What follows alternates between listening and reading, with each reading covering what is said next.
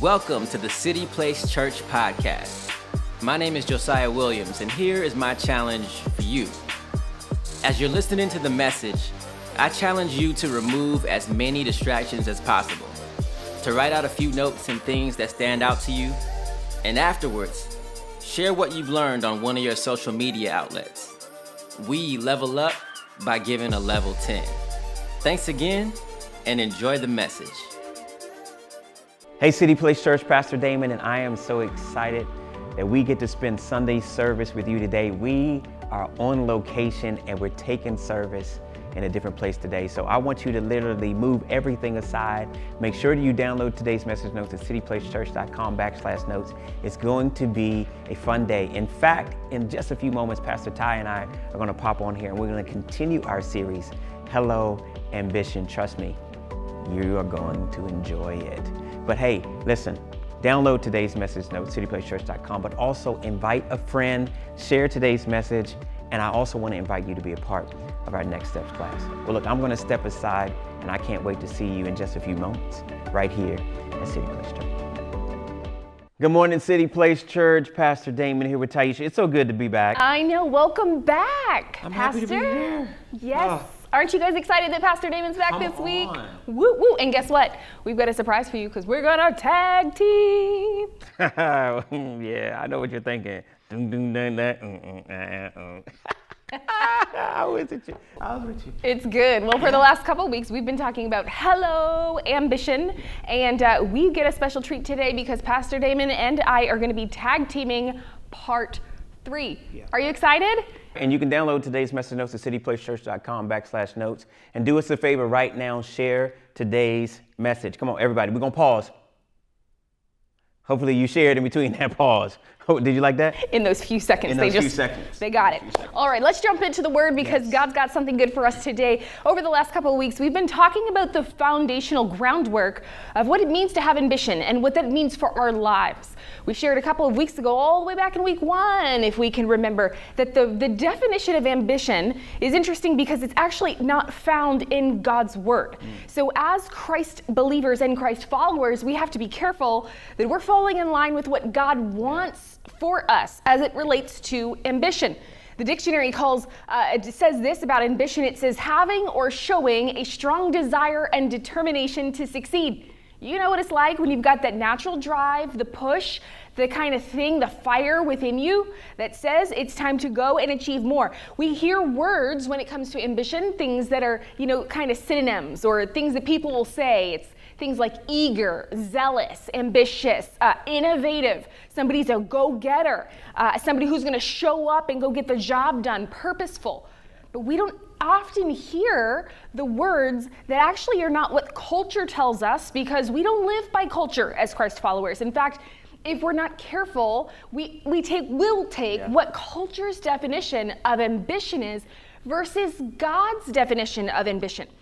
And if we do that, we don't actually understand what it means as ambitious people, what it's like to do things like wait and fast and get mentored and have seasons. That's good. Let me let me chime in really fast while you're talking about that because the feedback that you all have been giving me based on what you've been preaching has been pretty awesome because sometimes when you go into a series, you're like, God, will this resonate? God, is this something that is stirring in the heart of the people? And just the feedback from Pastor Ty, you've been talking about what I've been dealing with.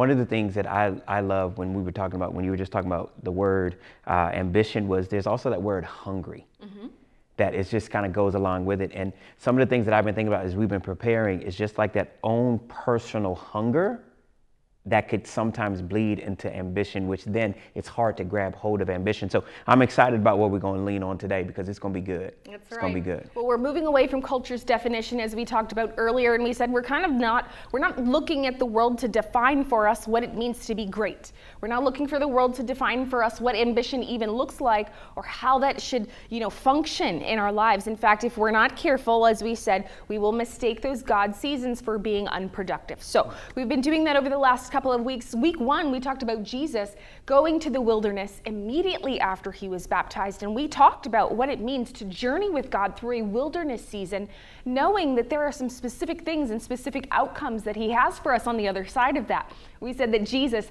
showed us in that wilderness experience three tests that he had to overcome. And it's the same test that you and I will have to overcome in our lives as we begin to put ambition in its correct spot. The first one was the test of exhaustion. We know that if we feel emotionally, spiritually, physically exhausted, we should go warning, warning, warning, warning. Something is getting out of whack, and perhaps it's my personal ambition that's taking precedence over God's ambition for my life. The second thing that we talked about uh, was fruit shortage. Jesus walked up to the fig tree and he was looking, he was hangry, and he looked up at the tree and he was like, Where's the fruit? Where? What's the problem? And in fact, he said, Forget you, tree, and cursed it. It withered on the spot because Jesus expects fruit. We are his covenant people. And we said that covenant things yield fruit. So we expect fruit. And if there's a shortage of the fruit of the Spirit in our life peace, love, joy, patience, kindness, goodness, faithfulness, self control we know, warning, warning, there's a fruit shortage. Something is off. And the last thing we said in the first week was that if we have rush, if everything about our lives has no margin, if we're always moving from here to there, if we're like, God, you're late, this is a sign that something is off yeah. in our ambition. That was week one. That's week good. one. Now, rolling into week two, last week we laid the foundation of the calling to kingship. Yeah, we looked at the story of King Saul's anointing. And, you know, so often we think about King David, we know him, he was established, but actually God called Saul as king first. And we talked about how you and I have two aspects of our lives we have kingship and we have our priestly nature, both designed by God. Yeah. Our kingship represents our natural lives, our everyday lives, and our ambitions, tactics, and strategies. They fall in this category. These are the natural parts of us. They are not bad. God designed them. God, you know, orchestrated this and allowed his people, you and I, to have kings in our lives, but kings are called.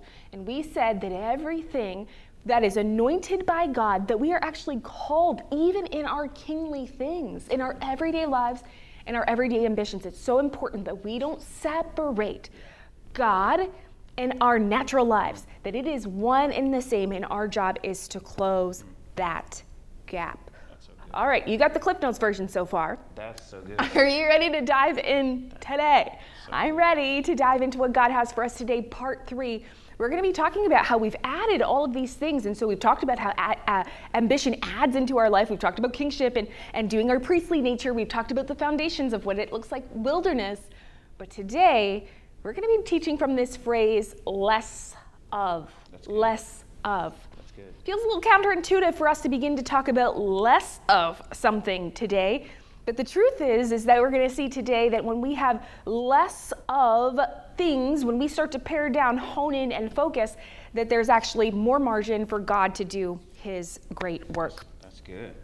Let's go. Can we pray? We can. Pray. Let's pray, Father. We love you today. We thank you that as we come around your word, God, I pray that we all lean in. God, I pray that we push aside distractions. God, that we push aside the pursuit of the next thing that we have to do today and really just pause and allow you to speak to us. So, Holy Spirit, do what only you can do. Challenge us, change us, and grow us. In Jesus' name we pray. Amen. All right, let's kick off our time today. Whip out your notes and uh, let's get rolling. So, there's something called exponential theory uh, that we actually want to take a small pause. It's called Moore's Law in some cases, and it's this idea that uh, as over time, over the course of time, things happen gradually and then suddenly, you see this with things like technology where people will say, Where the heck did they build like Apple computers in somebody's garage and nobody knows about it until suddenly everyone in the earth has an iPhone or an Apple product? Things happen gradually and then suddenly. And oftentimes, you and I can borrow from some of the things that are happening in the natural, even in science. And today, we're going to do just that because we're going to talk about this idea of exponential. There's this push, as we said just a few minutes ago, that we concentrate, that we do the things, that we concentrate our efforts. And so often, as we're working, as we're being consistent, as we're doing things gradually, we feel like God's not actually doing the work.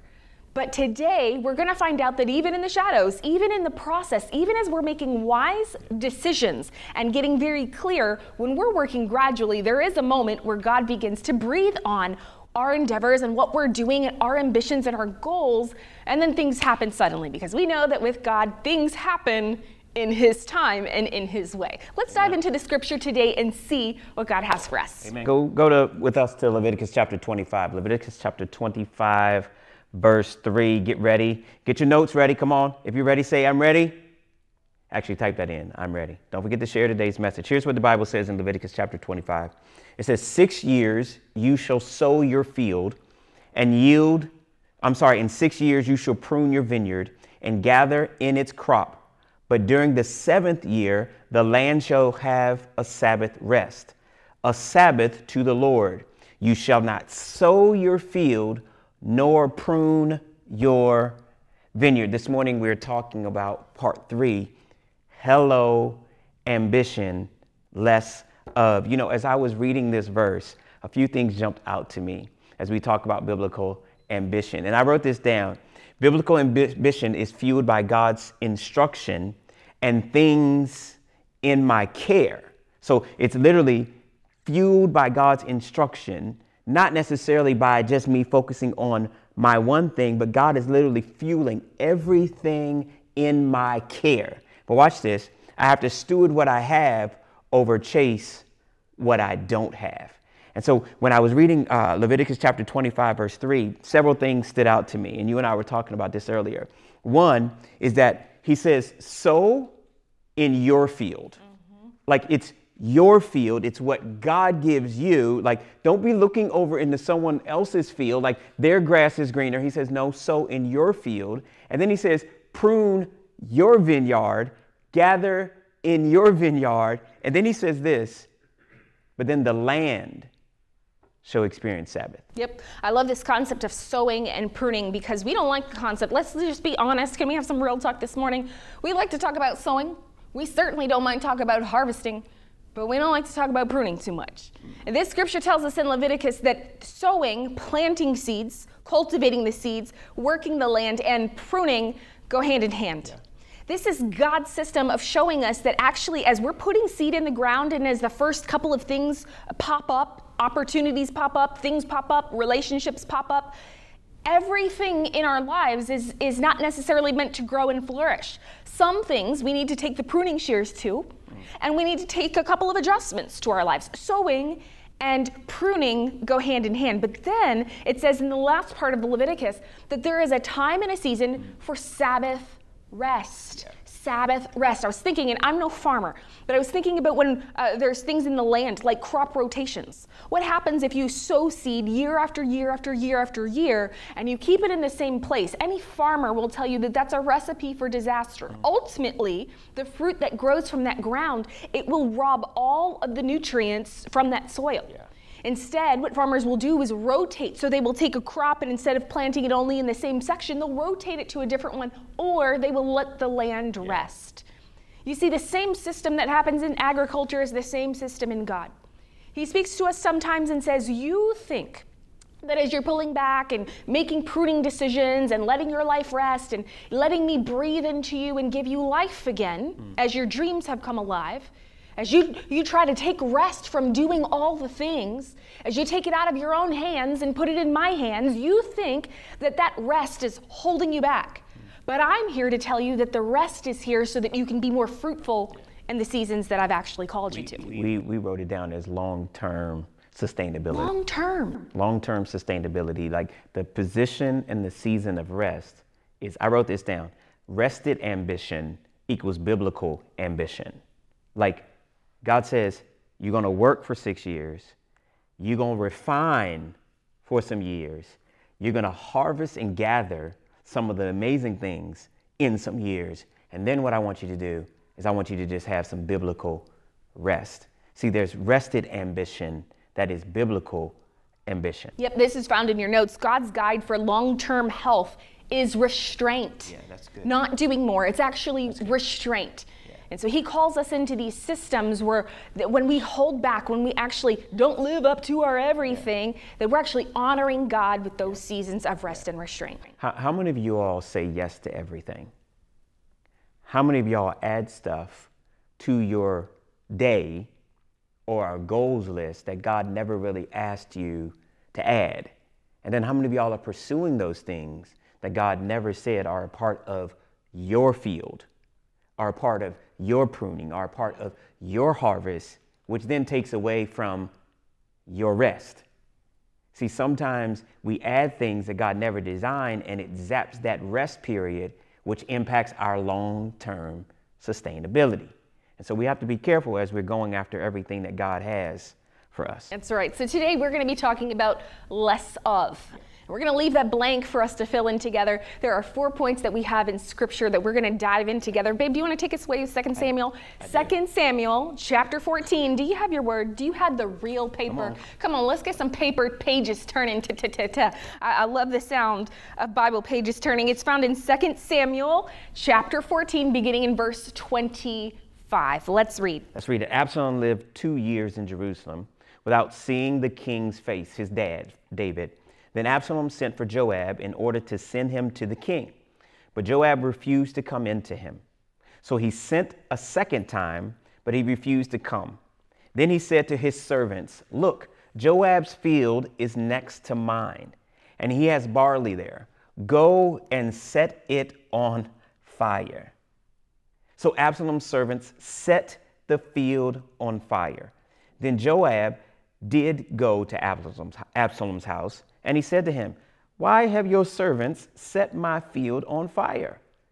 Absalom said to Joab, Look, I sent word to you, I called you, man, and said, Come here so I can send you to the king, my dad, to ask, Why have I come from uh, Gershom? Gershom?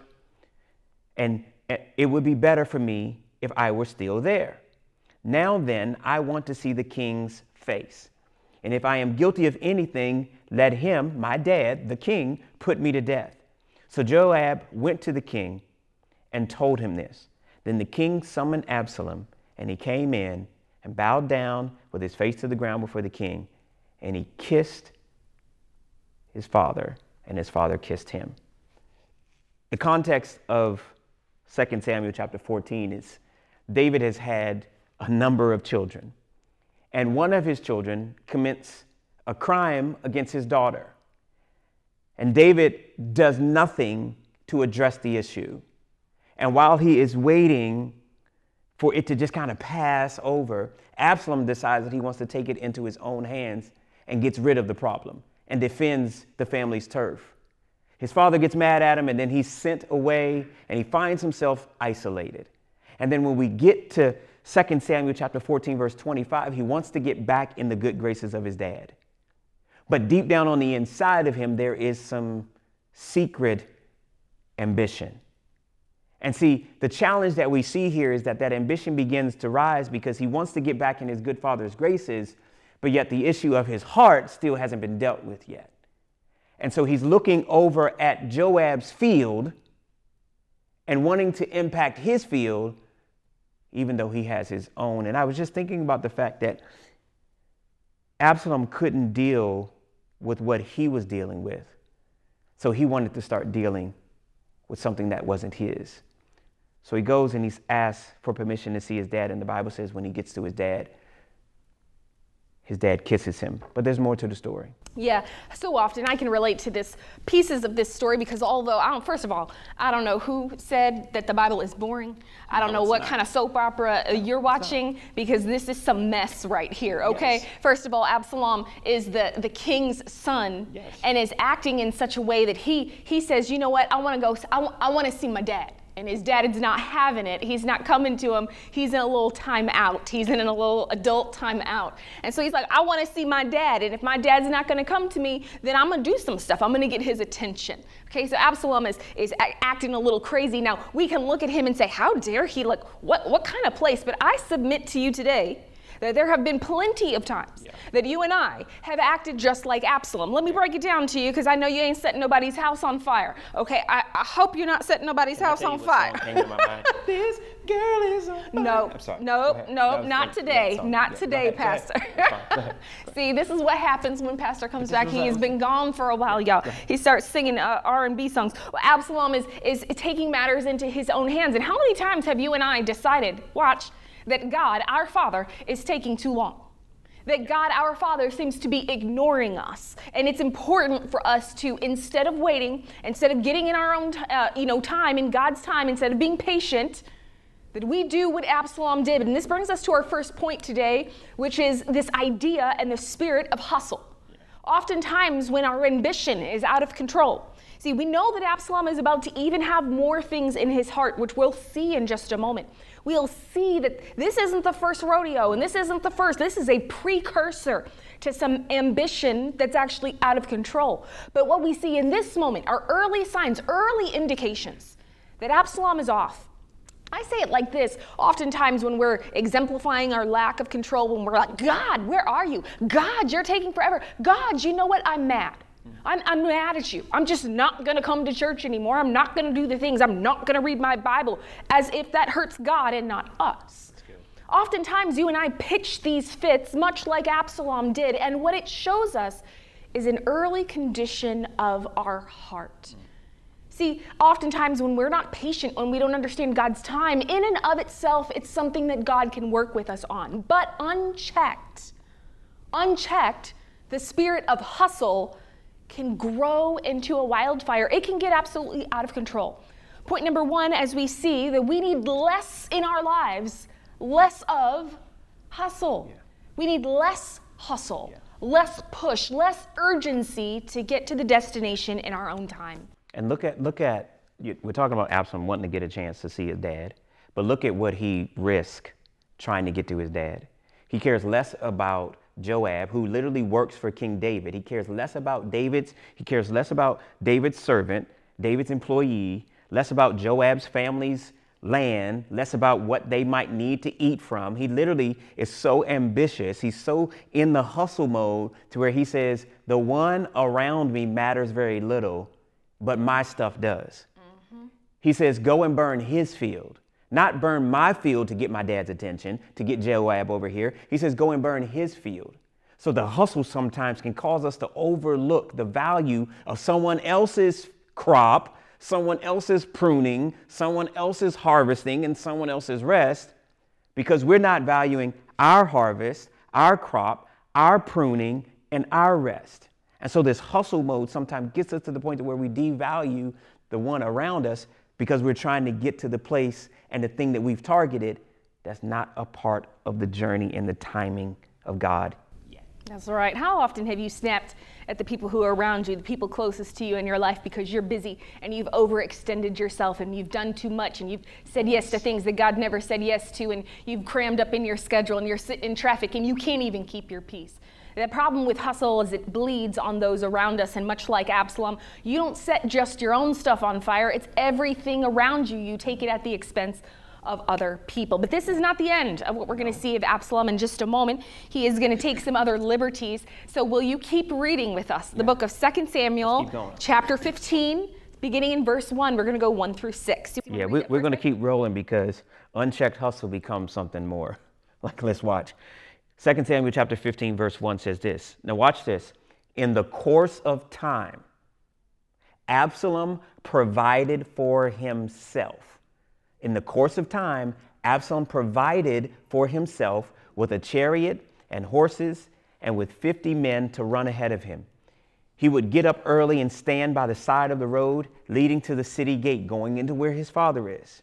Whenever anyone came with a complaint to be placed, before the king for a decision. Absalom would call him uh, call out to him, "What town are you from?" He would he would answer, "Your servant is from one of the tribes of Israel." Then Absalom would say to him, "Look, your claims are valid and proper, but there is no representation of the king to hear you." And Absalom would add, "If only I were appointed judge in the land, then anyone who has a complaint or case could come to me, and I would see that they get justice. And also, whenever anyone approached him to bow down before him, Absalom would reach out his hand, take hold of him, and kiss him. Absalom behaved in this way toward all the Israelites who came to the king asking for justice. So he stole the hearts of the people of Israel. Lord have mercy. This man has grown in from one piece of audacity and it has just grown stuff on top of stuff. He's so ambitious that right now he has actually pretended that he's not the king's son any longer. He goes up into the courts, and as people begin to make grievances, problems, issues that they're bringing to the king, he stops them not in the rightful place, not in the court. He doesn't even let them get to the court. He says, Oh, what's your problem? Gosh, I wish there was a judge. If there were only a judge in Israel. And, and uh, look how convenient. Here I am. And, and, and can you see the imagery as he, you know, reaches out the hand and kisses the hand? He's getting used to and accustomed to being in positions of authority. He's getting used to the kissing of the hand like you would to a king. He's letting it stroke his ego. He's letting himself sit in positions that he has no business being in. How audacious, how ambitious. Let me ask you something. Real talk this morning, we said we would go there. How often have people around you lovingly, maliciously, whatever, pushed you ahead of your time? How often have friends around go for it? You should go, you should do it.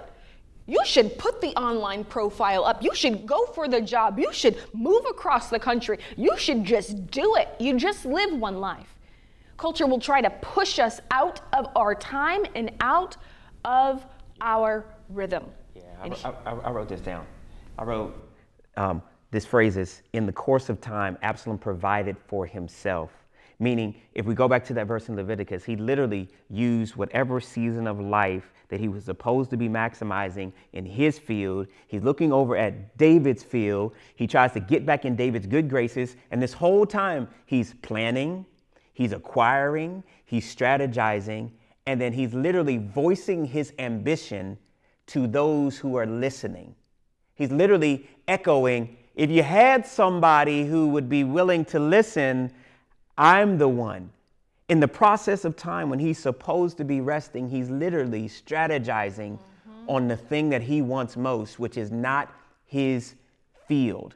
And the Bible says that he stole the hearts of the people of Israel. Those people didn't belong to him. I wrote this down. Why is the stealing? Why is he stealing the hearts of David's people? Why is stealing more attractive than working and sowing and the pruning and the resting of God in my field? Hmm. Why, why would I be so ambitious? And I've been there. I've been there. I, were, I, I, had a desire to be in professional sports, and I can remember how pride rose because it felt like it was taking forever to get to the first chair, which is where the head trainer sat. I can remember sitting like, how can I, man, if, if such and such goes down and he goes in the locker room, I get to sit in that seat. And I remember my boss always saying, Damon, in due time, you'll get there. Trust me, I'm not trying to stay in my seat. In due time, you'll, you'll, you'll get there. But I was so antsy to try to get it because I could see what it looked like. It was so shiny. And all they were saying to me was, work your current field. Work and it. Absalom was so focused and he missed out on his own sowing, his own pruning. He needed to be corrected, he missed it. He needed to be changed, he needed to just have a moment to recover.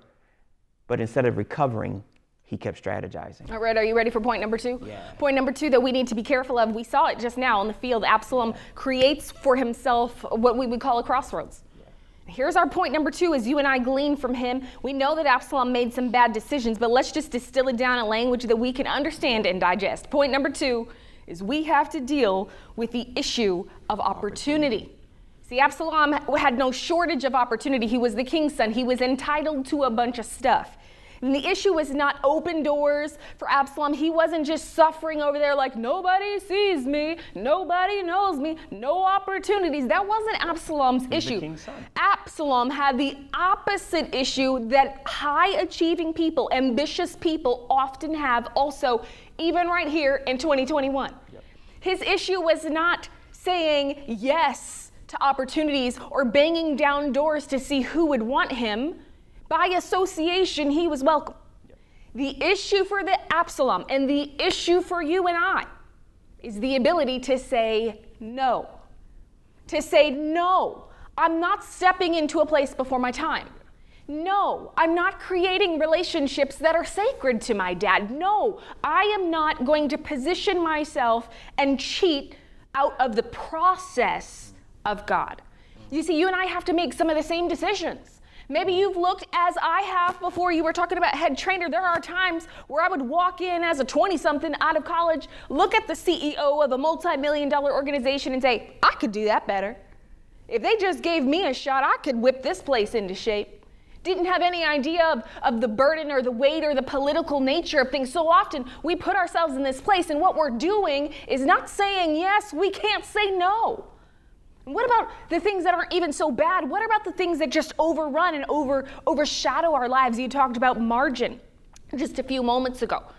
Things that are, are well intentioned, they are blessings from the Lord. Sometimes these come in the form of hobbies, they come in the form of ac- uh, extracurricular activities, they come in the form of uh, various things that we add into our lives. And God says, This is for you. This is my blessing, my design to enrich your life, but not in the proportion you're trying to put it in. So sometimes we have to, like Absalom, come to the fork in the road and say, is this opportunity God or is this my nature? Is this me trying to fuel and throw open a door? So I put some things that we need to say no to a time or two. Sometimes we have to say no, that job is not the right one for me. Just because we're offered a job doesn't mean it's the right job. Sometimes we have to say no, that relationship is not God's best. It's good, but it's not His best for me. Sometimes I said, no, our hobbies have become a distraction. Maybe even things that we started, they're still not bad, but they've become out of proportion. We need to put some things in check. Sometimes we have to say, just because I have the ability to do it, doesn't mean that I'm called to it, doesn't mean that I should do it. Even Jesus gave us the best example because he died on the cross. He was able to do anything. There is nothing for Jesus that actually limited him or bound him while he walked on the earth. He could have been the best carpenter we ever did done see. Okay? Jesus could have done it all and then some. He could have walked the earth for many more years, many more decades, and had many more people come to him, but that was not God's design. He died. Would you say that he died with less potential? I would say that he chose to get narrow in his focus, that he chose to get crystal clear that he doubled down not on potential but purpose. That's good. That's good. That's good. That, what a great example of Jesus. What a great example for Jesus, even when Jesus could have taken another route, going back to week number one. He didn't. Yeah. Jesus could have, he could have gotten the quick straight line to all that the enemy offered, but he decided to go through the sowing season. He decided to go through the pruning season. He decided to go through the harvest season and then he decided to go through the rest season. Like Jesus is a great example of biblical ambition versus just the chase. There's, there's this photo. All right, check out this photo. Check out this photo. You and I were talking about this photo just as it relates to opportunity because it's not the perfect place right. when you see it.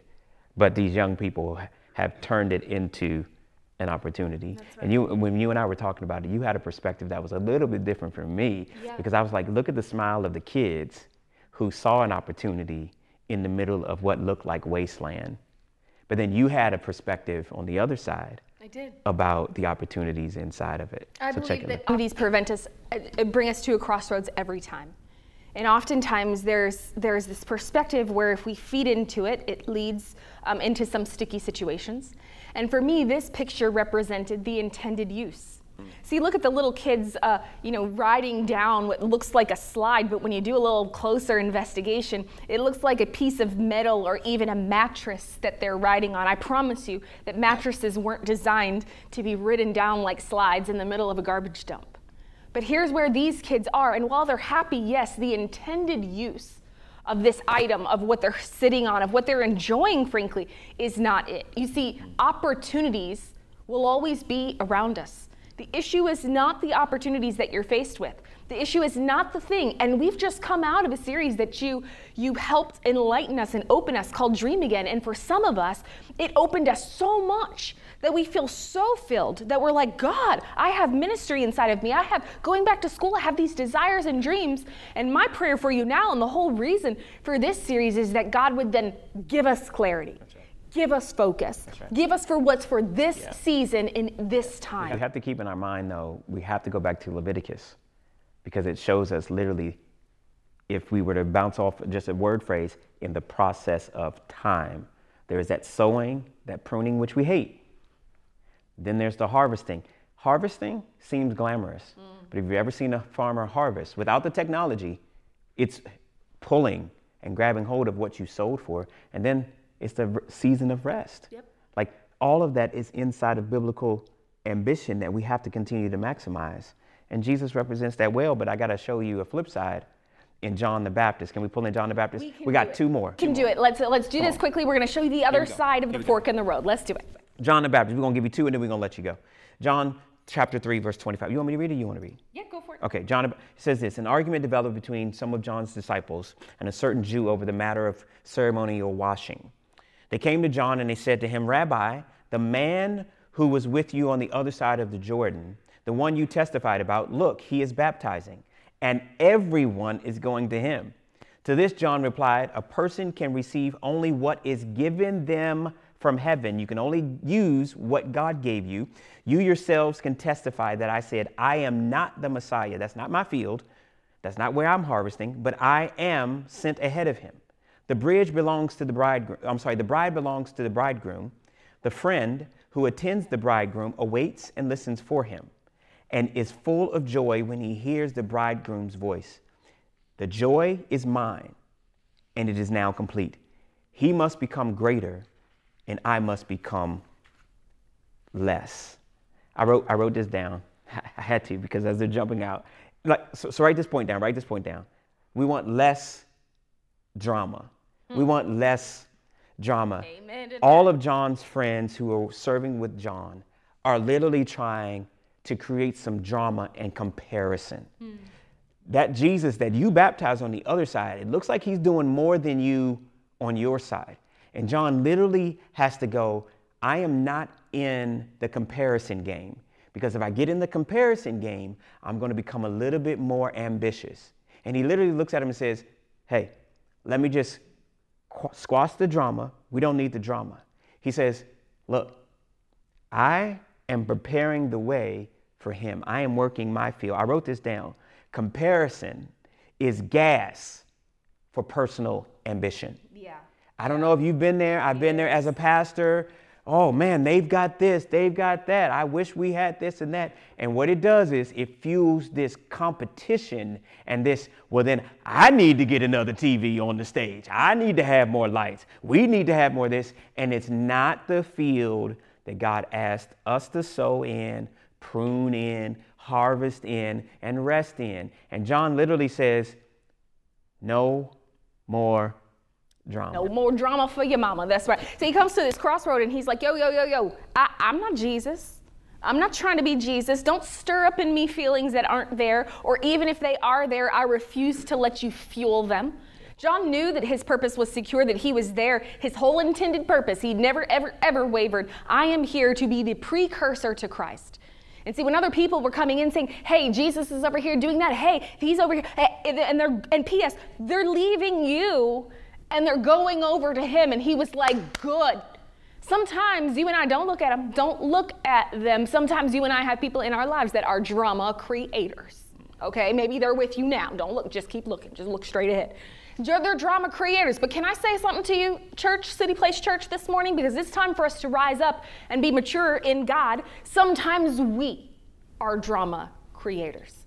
See, we have a decision, just like John the Baptist had a decision, just like Absalom had a decision, in order to look at this crossroad and say, Will I fuel my ambition?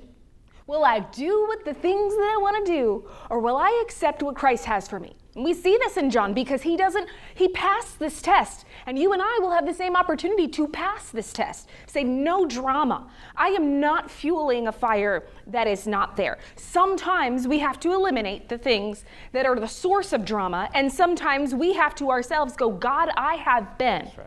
a drama creator. And that goes back to saying yes to everything. Sometimes we say yes to everybody. Sometimes we say yes to dramatic people that God didn't design to be a part of the field of our life.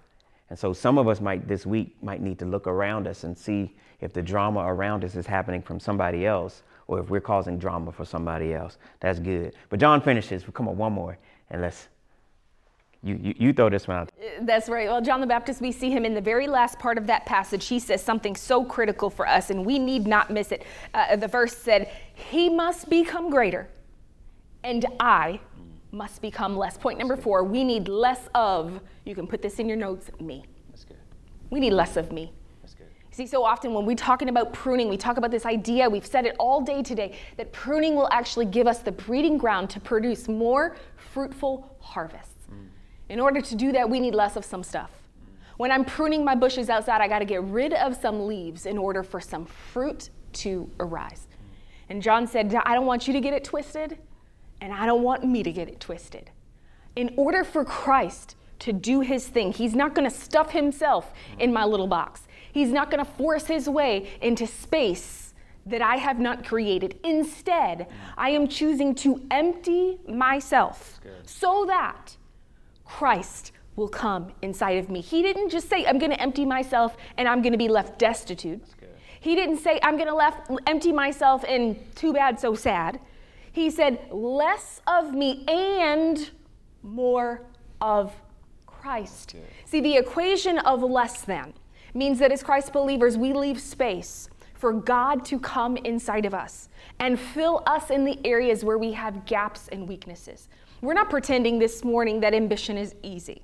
We're not saying that any of this makes us perfect, that this is something that just comes naturally, like brushing our teeth. We're saying this is an intentional act, you and I, to have less of ourselves so that we leave space and room for God to do his perfect work in us. Less of me. So as we close, here's a question. Um, I want you to, I want you to write this down. It's on your, it's on your notes. In what areas do I or you need to decrease so Christ can increase? As you look at your field, where God has called you to sow, God has called you to prune, God has called you to grab the harvest, and God has called you to rest, what areas are you to decrease so that Christ can increase? Less of, less drama, less hustle, less of the opportunities trying to be found by me, less of me. That's the question. That's good. Well, this morning, City Place, we want to pray for you. I know that there's so many of you that would say, Pastor uh, Damon and Ty, I'm ready to respond. I know God is working in me, and we know that's why this message is here for all of us today is to take action into what God would have us be less of me and more of Him. And so while you're creating that, you're putting that on your notes, you're having some time of reflection, specific areas where God would say, your proportions are off. And P.S., it's a win win proposition when you take this in the God's way. So often we think about this being a deficit for us, but the truth is, when we have more of Jesus, it's a win win proposition. I want to pray for you, City Place, as we close our time today. I want to pray that if you would say that you're in that first group of people, there's just areas that God is just dealing with with me. And I believe that's the majority for us connecting today. God is just dealing with me in an area where I need to decrease something so that I can have more of Him, where I can decrease myself and add faith in its place, that I can plug it up in faith. I'm gonna, I wanna pray for you this morning. I wanna pray for you that you would be responsive and that that would be crystal clear for you today, what God would have you decrease so that He can fill up. There is a second group of people that I would love to pray for this morning, and I know that you are also here, and perhaps you're even in the first group as well, and that's okay. This group of person, you would say, Yes, Pastor Damon, Pastor Ty, I hear you. I know in my life, truly, I just need more of Jesus. Maybe you've never made the public declaration that Jesus can be the center of your life, that He's your God, that He's your Savior, that He's the one who actually died for you personally. If you've never made that declaration, or maybe you've done it a long time ago, but you've walked away from that, this morning I want to pray for you as well that you would make the bold, strong decision to follow Jesus today, that you would give less of yourself so that you can have more of Jesus. Amen. Come on. Are you ready? Let's pray. Do you want to pray for the first group and I'll pray for the second? Yeah. If you find that that's you, right where you are, will you just lift up your hands? It's your own surrender between you and God. Right where you are, just lift up your hands and say, There's an area of my life that I need to decrease so that Christ can come inside of me, that the proportions are off. If that's you, lift up your hands. Father, I thank you for those this morning that have responded. It's most of us watching this morning. You're making it clear to us, God, how you want us to react and how you want us to move to action in this area. God, we thank you for making it clear the area that you would have us decrease. God, will you give us the boldness as we make some pruning decisions in our lives? Would you help us as we cut out some relationships that are no longer for us? that are no longer glorifying you, would you help us make strong and bold decisions in our life for where we decrease? And we accept you, God, in the areas for you to come in where we have made space. God, that you would overtake us with your goodness. In Jesus' name.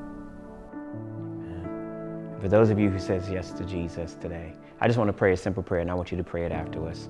The Bible says that if you confess with your mouth, believe in your heart that Jesus died and rose again, he comes in as Lord of your life. Are you ready? Come on. Just say this after me. Say, Dear Jesus, today I acknowledge that you died for me and you rose again. And on this day, I choose you freely as my Lord and Savior. I want to be zealous and hungry for you.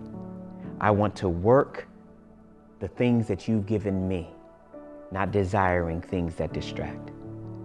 Today I am yours and you are mine. In Jesus' name we pray. Amen. Come on, City Place, can you make some noise for the decision that everyone made today? Right where you are, can you celebrate Jesus today? Come on, make some noise for Jesus. Listen, here's just a couple of quick next steps. Would you please com- complete a cityplacechurch.com backslash card, connection card? We would love to just say thank you for hanging out with us today, but also give you some next steps on the decision that you made to follow Jesus. Trust me, it is the most important decision you would ever make.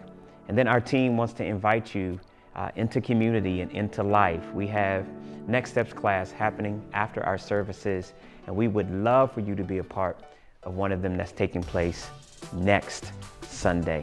And you can grab, find all that information online. So well done on the decision that you made to follow Jesus. Yes, it says that heaven's throwing a party For on your you. behalf. So we're super excited. Listen, family, is the last thing that we do together is we honor the Lord with our giving. We believe that God is a generous God and that He calls us to be generous people. I've been so excited, so enthused, so awed to see your faithfulness because here's the thing we know that as you're sowing and you're giving, we're doing that out of faith. We know that God, in His goodness, is taking that seed, breathing on it, and returning back to us a harvest. It's crazy. Amen. And so I also was feeling this week, though, that there is some of you that need to step out in faith and begin to tithe. I've really been praying for you. Um, and sometimes it can seem like an act of faith to do it. Mm. And it is. And it is. It is trusting God that literally everything that He gave you as you work the field of your life, you give it back to Him so that you can see more. You and I are literally funnels for the kingdom of God. When we partner together through our tithe and our offering, which is above our tithe and offering, literally we're able to impact the kingdom of God. And so I'm going to ask you boldly to trust God. Yep. Literally yep. trust God. Our responsibility as pastors is literally to present an opportunity for us to experience the fullness of who God is. And for some of you, that means a breakthrough in trusting God in your kingdom finances. So the information is on the screen today. And here's what I want you to do. I want everyone watching today. I want you to literally, come on, everybody. I don't I don't I don't have it in front of me. My I'm looking for my phone. I don't have my phone. But I want you to grab whatever device you want to give on. And this is what I want you to do. Before you give this morning, I want you to say, Father, mm. what would you have me do? Good. I am trusting you with your kingdom resources that you've entrusted me with. And then let's let God do the rest. Because I promise you that as we trust God with His kingdom resources and place them back in His hand, He will empower you with more resources to impact His kingdom. And so let's pray, and then we can't wait to hang out with you right. right back here next Sunday at City Place Church. Father, we love you today. We thank you that as we tithe and give, God, we honor you today. And so, Father, I just pray, what would you have those watching, what would you have them do and what would you have us do today to see your kingdom advance? We trust you with our tithe, we trust you with our offering because it brings you glory. And at the end of the day, it all belongs to you. So we honor you with that today. Thank you for the impact that our church is able to make. But also, God, thank you for positioning City Place to walk into our own facility as we prepare your kingdom finances for that moment. We honor you today. Thank you for lives being changed. We give you the glory and the honor. In Jesus' name, amen. Amen. Have a great week, City Place. Bye, everybody. We love you. Thanks so much for tuning in. We hope that you've been encouraged by today's episode, and we have one final challenge for you. Take something that you've learned today or something that stuck out to you and share it with a friend or a loved one. Spread a little of what I like to call that wisdom wealth with someone else. Wherever you are, I hope that you have an incredible rest of your day.